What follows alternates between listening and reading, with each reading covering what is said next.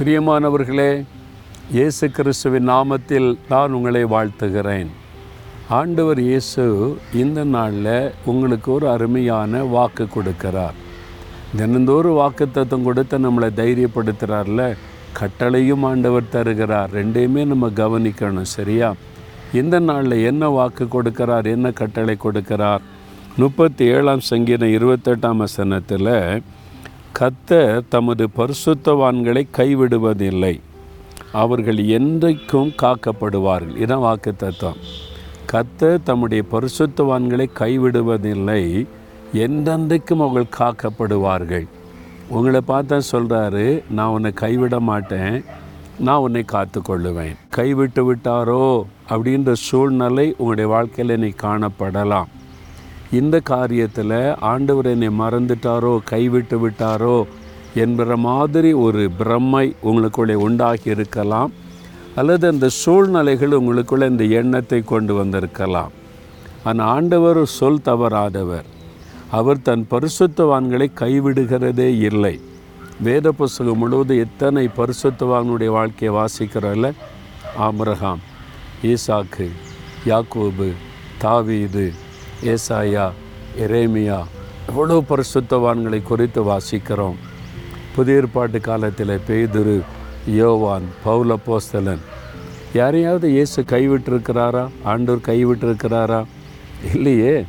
அவனுடைய சரித்திரம் எழுதப்பட்டிருக்குல்ல. இன்றைக்கு வரைக்கும் தேவன் தன்னுடைய பரிசுத்தவான்களை கைவிடுகிறது இல்லை. என்னால் அவங்க மேலே தேவன் கவனமாக இருக்கிறார். ஆனால் யாரை அவர் கைவிட மாட்டாரா? பரிசுத்தவான்களை. அதான் கவனிக்கணும். அப்போ நீங்கள் பரிசுத்தவானா இருக்கிறீங்களா? பரிசுத்தவானா? நான் அதுக்கெல்லாம் தகுதியே இல்லைங்க. என்ன எப்படிங்க? அப்படின்னு நினைக்கிறீங்களா? பரிசுத்தவான்கள் என்றால் யார்? அப்படின்னு பைபிளில் இருக்குது. மனம் திரும்பி ரட்சிக்கப்பட்டவங்கெல்லாம் பரிசுத்தவான்கள் தான். ஏன்னா நீங்கள் நிருபத்தில் பவுல் எழுதும் போதெல்லாம் பரிசுத்தவான்களுக்கு எழுதுகிறதாவது அப்படி எழுதுகிறார்ல அவங்களாம் யார்? ரட்சிக்கப்பட்ட தெய்வ பிள்ளைகள். நம்ம ரட்சிக்கப்படும் போது இயேசு கிறிஸ்துவின் ரத்தத்தினால் இருதயம் கழுவப்படுகிறதுனால பரிசுத்தவான்களாக கருதப்படுகிறோம்.